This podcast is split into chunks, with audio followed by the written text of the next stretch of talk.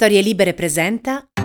Buongiorno e bentrovati in questo nuovo appuntamento di Quarto Potere, la rassegna stampa di Storie Libere, giovedì 23 giugno 2022. Come sempre in voce Massimiliano Coccia e come sempre andremo a vedere cosa ci riservano i giornali che troverete questa mattina in edicola con un occhio particolare stamane alle eh, prime pagine perché le prime pagine di questi giorni raccontano molto di come Plasticamente il conflitto man mano tra Russia e Ucraina si stia trasformando in una guerra permanente e al tempo stesso di come i grandi e piccoli drammi della politica italiana risultino davvero di poca cosa rispetto alle grandi sfide che ci troviamo davanti. Più che dagli editoriali e più che dal centro del dibattito pubblico, questo si evince, come spesso amava ripetere Enzo Biaggi proprio da come i giornali raccontano le notizie in prima battuta, in prima istanza. E cominciamo subito col Corriere della Sera, il quotidiano diretto da Luciano Fontana, che apre quest'oggi con un'intervista inedita a Boris Johnson. Evitiamo una cattiva pace in Ucraina. Un'intervista di Luigi Ippolito che è stata condotta anche da altri giornalisti e colleghi della stampa internazionale ieri a Downing Street, ci raccontano appunto come eh, Boris Johnson vede il termine, la fine di questo conflitto. E sul taglio di sinistra gli esiti imprevisti della guerra di Angelo Panebianco e ancora Conte non strappa, sì a Draghi e nel taglio centrale vince il tema sul mondo iperconnesso, ieri è iniziata la maturità e questo diciamo è un classico titolo centrale, insomma, che il giorno dopo la maturità fa sempre bene leggere anche un po' per ricordarci quando anche noi ci trovavamo un po' sui banchi di scuola.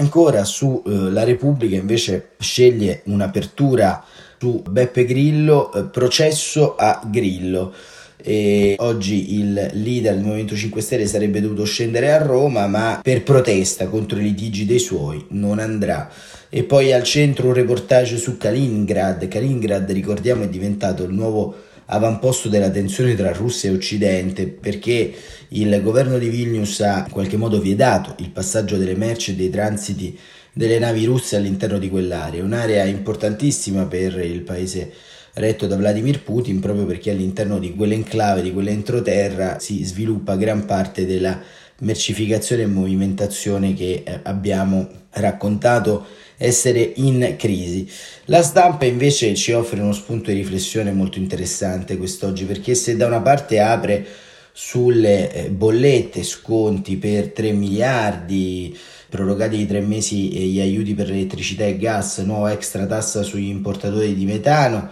e questo diciamo è quanto deciso dall'esecutivo ieri. Sotto c'è un occhiello di replica e di racconto della scissione del Movimento 5 Stelle. Scissione 5 Stelle Conte replica Di Maio ha rinnegato la sua storia, avanti con il sostegno a Draghi. E il taglio centrale, la Spoon River dei ghiacciai, il cambiamento climatico ha devastato le montagne da rosa alla marmolada, un reportage di Enrico Martinet e questo diciamo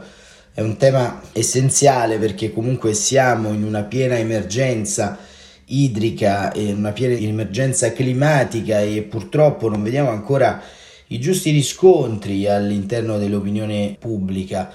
Perché da un punto di vista tecnico, da un punto di vista pratico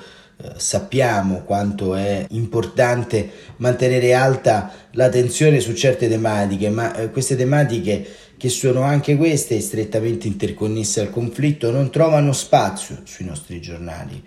E perché sono strettamente interconnesse al conflitto? Perché tra le altre cose questa guerra è cominciata soprattutto con l'avvento di un cambio di paradigma energetico all'interno dell'Unione Europea. Nei mesi e nei giorni precedenti all'attacco di Putin in Ucraina abbiamo visto e eh, vissuto una sorta di attacco alla diligenza di quello che l'Unione Europea stava facendo in materia energetica, si è cercato anche in tutti i modi di inserire il gas tra le energie rinnovabili, questo perché la Russia temeva in qualche modo la escalation energetica in senso negativo di quanto stava accadendo e quindi immaginava una perdita di potere contrattuale economico e politico cosa che ha cercato di ribilanciare anche con un conflitto che ha rimesso la vicenda energetica che in alcuni paesi tra cui la Germania ha fatto riaprire, ricominciare la produzione delle centrali a carbone Ecco, tutto quanto questo ha un riflesso. Non comprendere, non unire queste linee significa in parte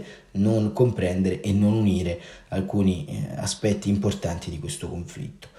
Libero, aiuti solo a parole, il governo scivola pure sul bonus di 200 euro, così il quotidiano diretto da Alessandro Sallusti e il fatto quotidiano Draghi usa Di Maio per tornare guerrafondaio. Ecco, anche qui la parabola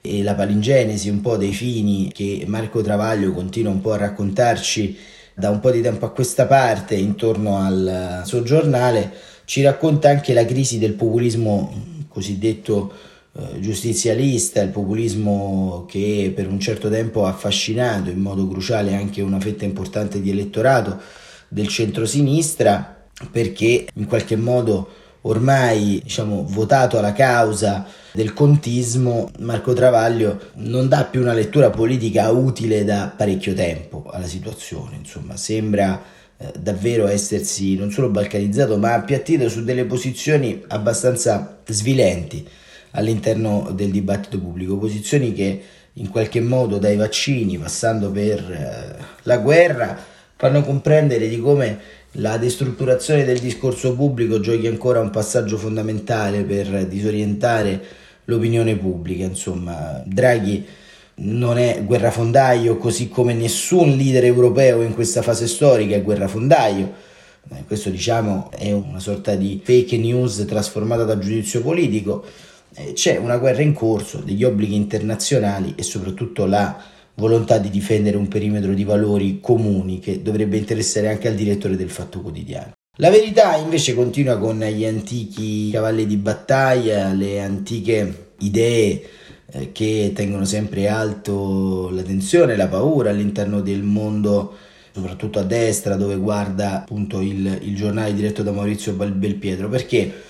Perché in mezzo a tutto questo bailam mondiale, Belpietro titola la soluzione è la Morgese più COP per i migranti. Dopo settimane di silenzio sugli sbarchi, la titolare del Viminale parla, ma non per annunciare la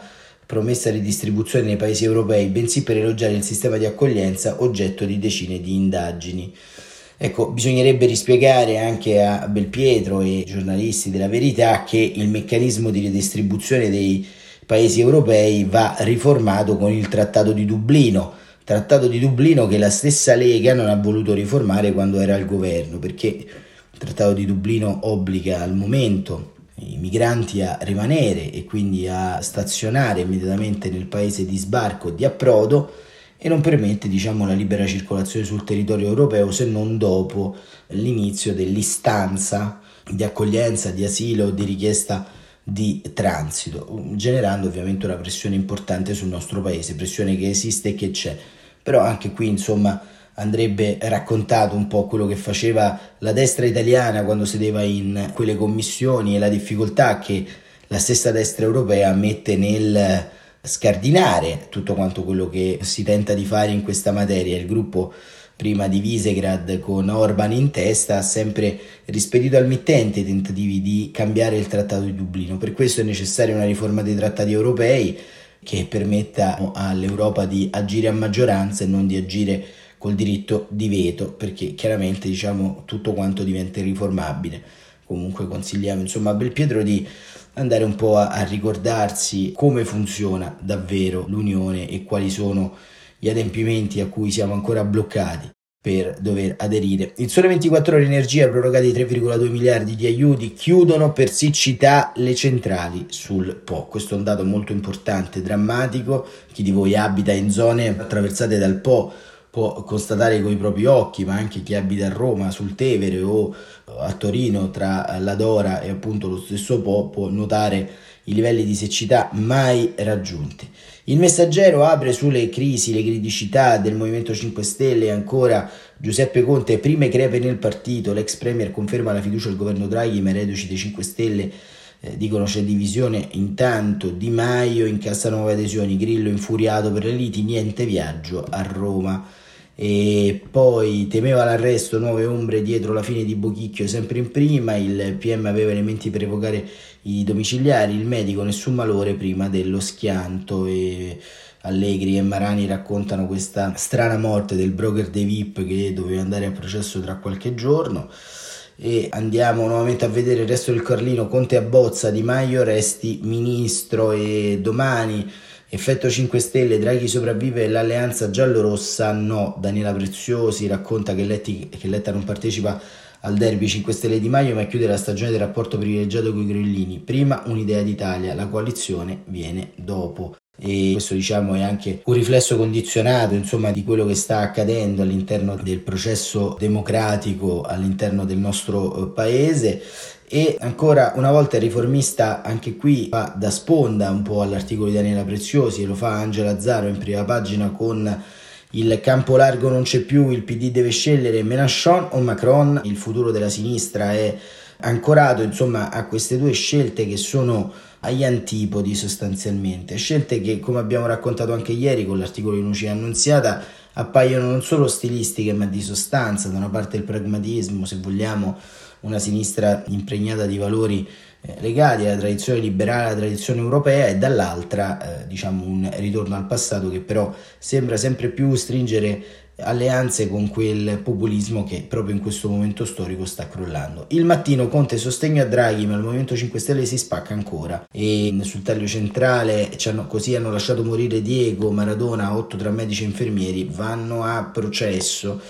Il manifesto titola con eh, controattacco Adesso i 5 Stelle sono più forti, dopo la scissione Conte rilancia e attacca Di Maio. Non chiedo le sue dimissioni, ma si faccia un esame di coscienza. A Draghi dice restiamo al governo fino a quando possiamo sostenere le nostre battaglie, ma il divorzio dal ministro degli esteri mette in difficoltà il campo largo del PD. E la notizia giornale, la riscossa di Conte dopo la scissione di torno di Di Battista e altri ex non è più un tabù. Insomma, anche questa non è una buona notizia, diciamo, Di Battista è in Russia adesso, ma un agitprop del campo istituzionale forse in questo momento storico non è quello che serve anche allo stesso Movimento 5 Stelle che nelle urne è stato punito proprio anche tutti quanti le varie elezioni di cosiddetto metà mandato dalle amministrative, le regionali, proprio da questa idea di stare al governo e al contempo all'opposizione, segno che non si è capaci bene di fare né l'una e né l'altra cosa.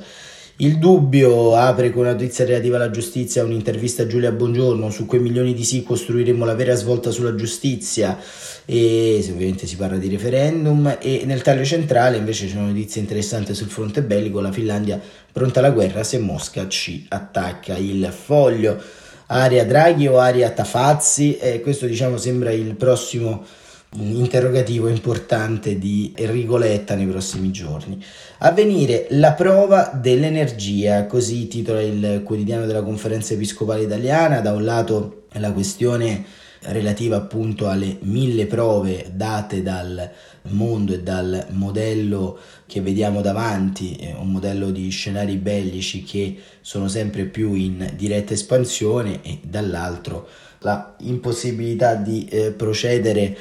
a una riconversione ecologica, ma la prova dell'energia insomma è anche la prova di un mondo che eh, cerca un po' eh, non solo di cambiare e lo farà l'Unione Europea come racconta appunto avvenire, lo stop lunedì deciderà l'Unione Europea sullo stop al gas russo con tempi lunghi, in Italia è prorogato i tre mesi il taglio bollette, si allarga il gruppo di Di Maio, nei 5 Stelle tensione sul sostegno al governo, ma Draghi ora si sente più forte. Ecco, come avete visto da queste prime pagine oggi che abbiamo letto in maniera approfondita, esiste davvero un divario, un divario tra la politica rappresentata e la politica reale, tra la politica dei posizionamenti e la politica del pragmatismo, quello iato che raccontiamo spesso aver in qualche modo spezzettato il quadro politico e reso la politica su due livelli, da un lato chi litiga, chi si azzuffa, chi riesce in qualche modo a eh, trovare diciamo, il proprio campo all'interno delle soluzioni politiche e dall'altro abbiamo visto i governi, non solo in Italia, in tutta Europa, che cercano di mettere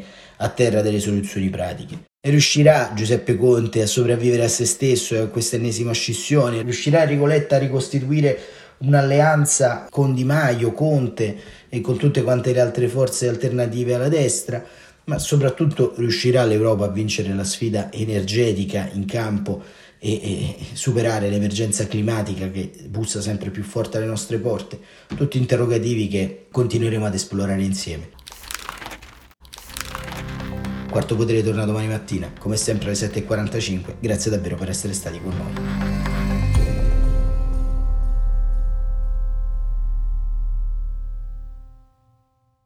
Una produzione storielibere.fm di Gianandrea Cerone e Rossana De Michele. Coordinamento editoriale Guido Guenci.